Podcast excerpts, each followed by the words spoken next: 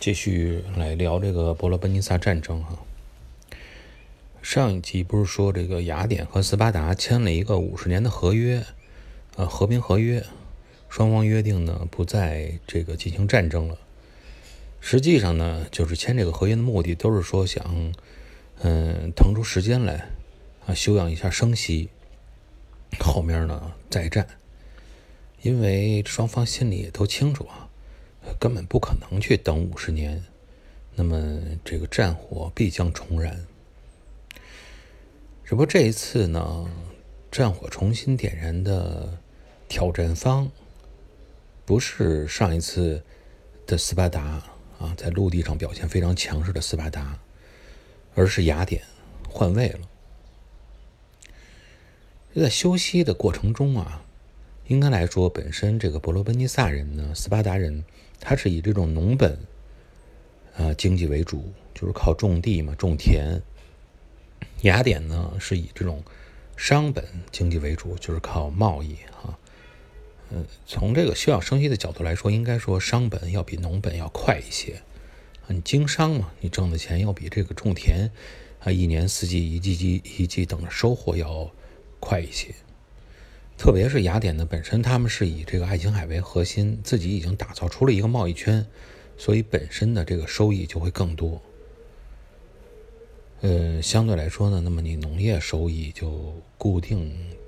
相对来说比较固定了哈，你不可能有这种呃大起大落，或者说是突然间这个呃收益满满的这种情况出现。那么，当雅典觉得自己准备好了，经济实力也够了的时候，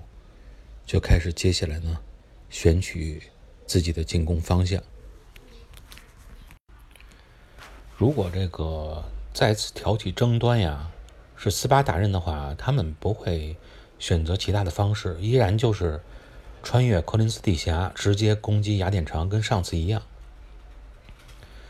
那么，对于雅典人来说呢，他肯定不会反着。也选择这个呃行军路线，啊，走科林斯底下，因为这是斯巴达人的长项。你去以这个人家的墙啊去攻墙，你肯定依然会处于这种啊落败的这种情况。他们自己也总结出来了，那么本身呢，自己雅典人嘛，在海上的优势是最明显的。以前边这个十年战争来看，那么应该啊继续。来发挥自己这个优势，但你去发挥自己的海上优势，去继续围绕伯罗奔尼撒半岛去进行进攻的话，一个是本身这个伯罗奔尼撒的主力都在岛上，你进攻起来的这种像上一次这种游击战效果肯定要大打折扣。另外一个呢，就是嗯，依然会存在上一次那种情况，啊，最好了也就是这种不停的拉锯战，最后还得再次。迫不得已的去签署这种和平条约没什么意义，双方继续消耗能量。所以呢，雅典人最后选择的是出海远征，但选择的不是伯罗奔尼撒半岛，而是更远一些的，在伯罗奔尼撒半岛西边的西西里岛。呃，地中海的这个地理结构啊，有这么一个特点，就是它的北半部啊。有这种深入海洋腹地的半岛，大的半岛就有三个。那么半岛呢，与这个非洲的海岸线，它南边的非洲海岸线之间，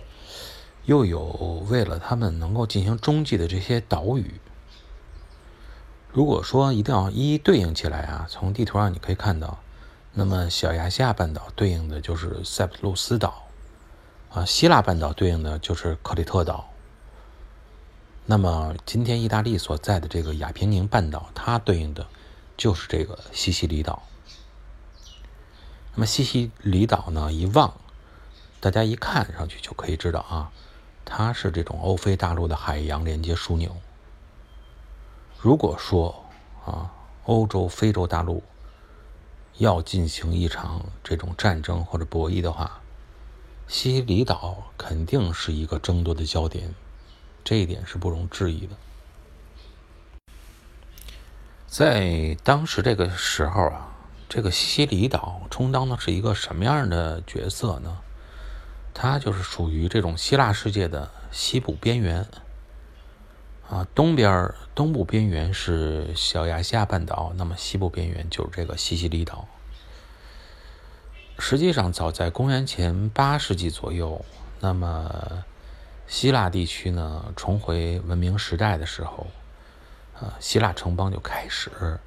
向这个亚平宁半岛，以及包括亚平宁半岛南边的这个西西里岛开始进行殖民。嗯，因为这个伯罗奔尼撒当时是同盟的城邦嘛，又离这个西西里岛比较近，所以呢，大部分啊位于这个西里岛上的这个居民都是伯罗奔尼撒的这种的居民。那么客观上来说，在希波战争以及伯罗奔尼撒战争当中啊。嗯，因为除了像这种埃奥尼亚，没办法，它本身就是处于战争的漩涡之中，它躲不开。凡是能躲开的啊，置身事外的这些克里特啊、啊西西里的这些希腊人，更多的他是以一种呃不管不问啊这种中立态度来存在的，可以说是超然出于世外。但是呢，有些时候你想远离是非。也没有这个可能性，因为是非可能会来找上你。看起来本身没有理由卷进这场争夺的这个西西里地区啊，最终还是在伯罗奔尼撒战争中成为了雅典打击对手的一个胜负手。那么雅典人为什么要攻击西西里？很大一部分原因还是在于，实际上在伯罗奔尼撒战争中，西西里成为了一个伯罗奔尼撒人的。补给基地。之前也说过了，战争呢，实际上看似是一场这种刀兵相见的，啊，表面上刀兵相见的这种战斗，实际上是一种打的是经济战，是看谁呢更加富有，啊，简单说就是看谁更有钱。另外呢，持续的战争对双方的经济来说，确实也都是一场灾难。那么希腊半岛本身就是山地覆盖，啊，粮食产量那都是非常少的。一旦说是大量的人力投入到战争中，那么农业生产又一直反复在战争中遭到破坏的情况，那么任何一方你都不可能单纯依靠自己的这种农业产出来满足战争的需求，因为那个需求量是非常之巨大的。那么，当战争呢，使得这个国家没有办法去啊进行正常的生产活动的时候，那么你这个参战国就必须是依靠自己的本身自有的财政储备啊来进行物资的进口。而本身雅典人他是打造这种贸易帝国的雅典人，他的优势在于他本身自己早就摆脱了自给自足的这种模式了。有拥有一个完善的贸易区域，啊，让每一个参与者都根据自己不同的地理特点来进行生产，啊，耕种、经济生活，啊，他不需要说你是大而全的这种生产，说你必须自己什么都能出产，啊，而是说你有啊，我没有，那么我买你的，我再把我拥有的、你缺少的物资卖给你，这么一个互相交易。啊，互相共同完成的这种贸易活动，啊，通过交换，双方能够各取所需。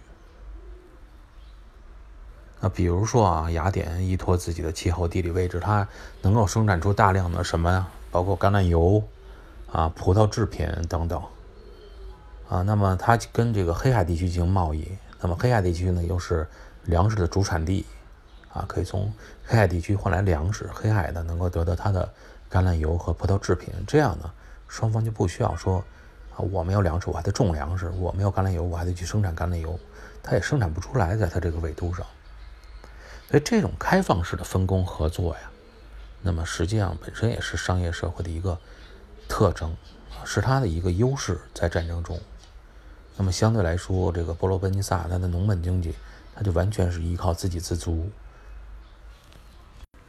所以，波罗奔尼撒，它要需要啊物资支持的话，他就只能是依靠西西里。西西里呢，也确实到现在都是这种意大利重要的一个农业区。那么有朋友也会问哈，也会有这种嗯想法，就是说，本身这个西西里它身处的是地中海的中心，西西里岛，那么它肯定是拥有这种得天独厚的贸易优势的。但它为什么会是以这种农业为主来打造自己的经济？那么这个问题呢，实际上答案很简单，就有两个字，就是火山。西西里岛啊，还有周围它这个附属的一些岛屿，啊，是意大利还有整个的地中海地区火山最为集中的区域。另外，更为重要的呢，它这火山啊，还不是死火山。很多火山都是活火山，比如说西西里岛东边的这个埃特纳火山，它不仅是欧洲最高的火山，而且是喷发最频繁的火山。那么对于很多人来说，啊，初期的概念就是说，一座喷发的火山，那么基本上就属于这种啊死亡灭顶之灾，与这种词都联系在一起。不过，应该一件事物啊，从两面来看啊，除了说喷发时带来的伤害以外，实际上火山啊，是这个为人类带来了更多的生的希望。在农业生产的整个过程中，从这个除了说这个气候啊降水啊对这个农业生产非常重要以外，实际上土地的肥沃程度啊也是。要非常大的对这种产出有重要的影响，啊，就像我们这说这种盐碱地，你种不了好麦子嘛，啊，土地必须要肥沃，而实际上富含矿物质这种火山灰就是让土地肥沃起来的最好的肥料。那么我们把眼光说去看看印尼啊，爪哇岛，同样是遍布火山的爪哇岛，面积相当于多大呢？也就是。相当于一个福建省，它能承载多少人口？一亿两千万人口啊！这么小的一块地方能承接这种一亿两千万人口，能养育着，就是因为什么原因？火山造成的土地肥沃，外加气候比较良好啊，所以它的农业够，它的这种农粮食产出啊够用。那么今天西西里岛上的这个埃特纳火山周边呢，依然是西西里岛人口最密集的一个地区。呃，西西里岛的人口密度啊，也是地中海上各个岛屿中最大的。呃，从我们这种说这种旁观者的角度来看啊，可能会觉得说这片这个地方实在是太危险了。你这火山一喷发，这人不就？嗯，没地儿跑，没地儿躲的，基本上就是全部被这种消灭了嘛。但问题是，他们觉得火山也不是天天能喷发，一般这种你一辈子碰不了一次喷发的，那他更担心的是生存问题啊。火山的这种频繁活动确实存在，但它呢，应该说在这种以生存为主啊。古代的这个时候，你不能阻止人们这种前赴后继的这种移民啊，往这种土地肥沃、适于耕种的地方去移动。那么，当然了，这种迁移啊，选择也确实可能要付出代价的。火山喷发又不像水灾哈，它的伤害程度非常巨大，你没处躲、没处藏。那么。由这个希腊人在西西里岛兴建的，离这个火山非常近的城市，那么至今统计呢，也是被火山灰掩埋过九次之多。那么现在呢，朋友们就应该能明白哈，这雅典人为什么说舍弃了伯罗奔尼撒不攻，然后耗费自己巨大的人力、财力、物力去远征西西里岛。就是因为，啊，不光是能够获得物产丰富的海外殖民地啊，它能够切断啊他的宿敌伯罗奔尼撒人的这种战略补给。一旦成功，那么雅典登陆西西里岛，作为他的基地，从后方还能来攻击斯巴达。那么究竟他这个做法能不能成功？我们在下一期节目中跟大家继续去来探讨。今天就到这里，感谢各位朋友的收听，再见。